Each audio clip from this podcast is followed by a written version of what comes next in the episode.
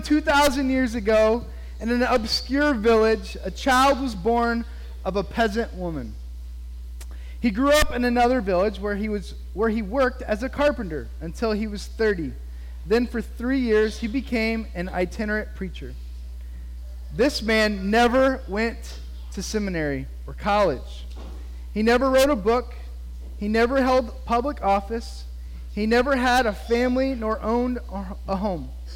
He never put his foot inside a big city nor traveled 200 miles from his birthplace. And though he never did any of these things that usually accompany greatness, throngs of people followed him. He had no credentials but himself. While he was still young, the tide of public opinion turned against him.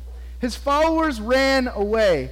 He was turned over to his enemies and went through the mockery of trial.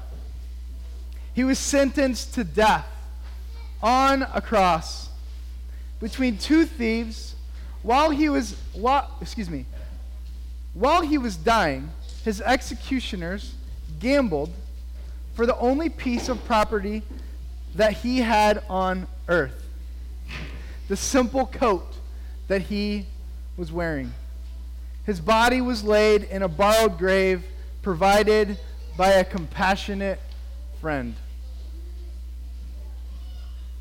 but three days later, this man arose from the dead, living proof that he was and he had claimed to be the Savior that God had sent. The incarnate Son of God. 19 centuries have come and gone. Today, the risen Lord Jesus, Christ, is the center, the central figure of the human race. On our calendars, his birth divides history in two eras. One day of every week is set aside in remembrance of him. And our two most important holidays celebrate his birth and resurrection. On church steeples around the world, his cross became, became, has become the symbol of victory over sin and death.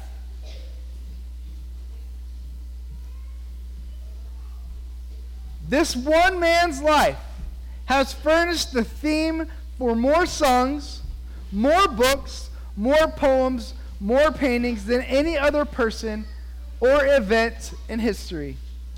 Thousands of colleges, hospitals, orphanages, and other institutions have been founded in honor of this one who gave his life for us. it's that's why I'm, I like. It's hard to keep a straight face. I love it. And lastly, all of the armies that have ever marched, all of the governments that ever sat, and all the kings that ever reigned have not affected the course of history as much as this one solitary life. Now, as we celebrate the birth of our Savior and King, just a couple thoughts for us as we go home. What an amazing time. What a beautiful crew we got, right?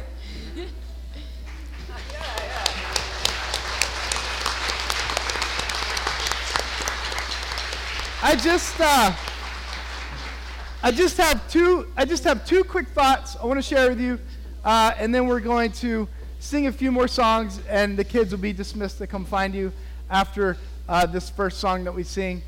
But I just want to. I want to talk to everybody, even you guys up here, about two things to remember uh, this time of year at Christmas. Obviously, every person in here uh, is faced with circumstance, uh, and honestly, for these guys. they're pretty excited about their circumstance right now, even though their stomach is like turning over and over, and they're like, all right, hurry up, Pastor Corey, I want to get off the stage. But inside, they're excited about tomorrow. Uh, they're excited about the season. They're excited about snow. There's, they're excited about not going to school for a week, right? And in all this excitement, it's easy to see life. It's easy to see life from our perspective. So, this month, we've been talking about the stories of Christmas. And each week, we've been seeing the story of Christmas from a different perspective. First, we saw it from the story of Christmas, from Mary's perspective. And then we saw it, uh, Pastor Cameron taught on the story of Christmas from Herod's perspective. Uh, last week, I taught on the Christmas story from the shepherd's perspective. And today is kind of a culmination of all you amazing little people uh, that have done an amazing job today of the story of Christmas from God's perspective from God the Father's perspective. This is something that we don't think a whole lot about.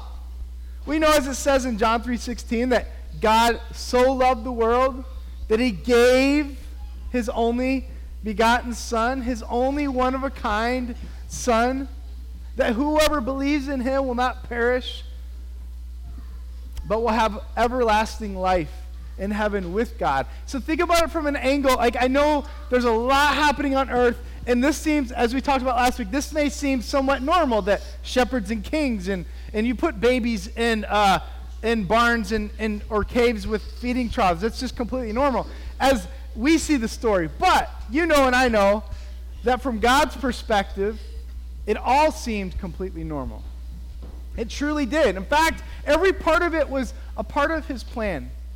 But I want to just point out two quick things from the perspective of God the Father looking down, seeing the birth of his son Jesus. Now, if you've seen any good story, or even in your own story in your life, sometimes it's really easy to zoom in, and sometimes your circumstance is like right here. And sometimes that's needed. Sometimes you need to like really get in to what's going on and find out what's happening and seeing all the details and seeing it through the lens of that. But sometimes, sometimes we need to zoom out of our own perspective. We need to zoom out of what we're feeling and see it from someone else's perspective, or perhaps a greater zoomed out perspective. So, God's perspective on this story, zoomed in, think about this. I know we idealize uh, Mary and idealize Joseph and the shepherds and all these characters, right? and they are characters, right? And in their story, it's easy to think that they weren't facing major difficulty and circumstance that maybe even you today are facing. It's easy to walk in church and think, oh, yeah, Mary, that's great. God chose her, and everything was just easy. But if you zoom in, if you, if from God's pers- perspective, if you zoom in on Mary, you zoom in on Joseph, you zoom in on where's my shepherds? If you zoom in on these shepherds and you zoom in on all these people in the Christmas story, you see circumstance. And they see circumstance because they're living it. And for you this Christmas, maybe your circumstance is all you see. That maybe nobody cares. That maybe nobody knows. That maybe nobody's paying attention to your story or your circumstance. Um, and I'm, I'm sure that just like in this story, they could validate their life and feel like nobody cares or nobody sees their story or nobody, nobody had to go through what Mary went through or what Joseph went through and the faith and the trust that it took for them to just simply trust God and his plan. And I want to challenge you with the same as you zoom into your life. And as we all have these circumstances that may not be so ideal, and as you zoom in, I want you to know this that your neighbor, the person next to you, in front of you, or behind you, or myself, or the world, they may not see, they may not be able to zoom in on your circumstance. But I want you to know that God does, that God can, and that God is zooming in. He knows everything about you. He knows how much He's like planned for you how much He has ahead of you, how He wants to redeem everything that you've been through in the past, in the present, in the future. This story, guys, zooming into this story, to that baby, that all these other characters were just a background to the main event. That in your life, there's Jesus is there. If you zoom in, Jesus is working. Jesus is present. Jesus is waiting and ready to know you. And He wants more than that for you to know Him and His goodness and His mercy on your life. And so we want to invite you to, to begin a relationship with that Jesus.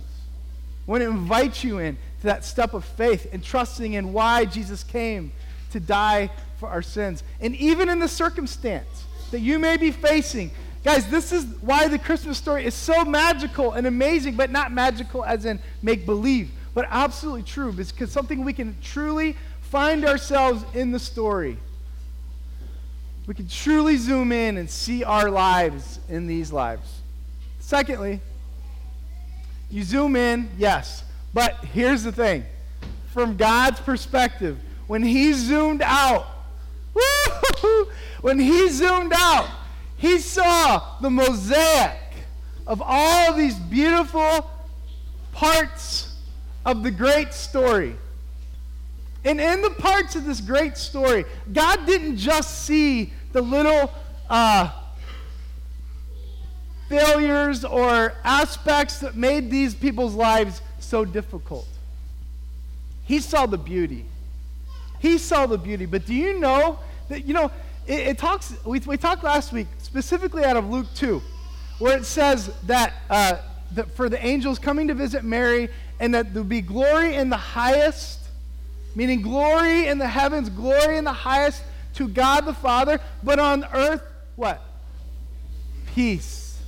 Glory to God in the highest, but peace on earth.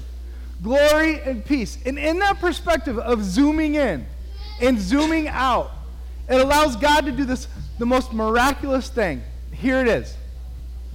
God was, at many times in the word, silent in this story.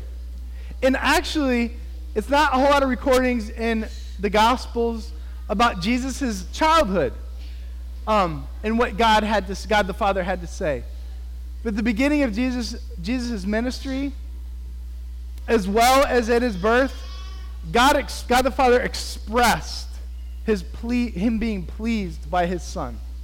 He, he saw the greater picture, not because of how glorious that they honored this king, God knew his son was king because his son was God. His, his son was the son of God, and he knew that, even in his identity. So as he zoomed out, he saw the grand picture. But here's the last part I want to point out.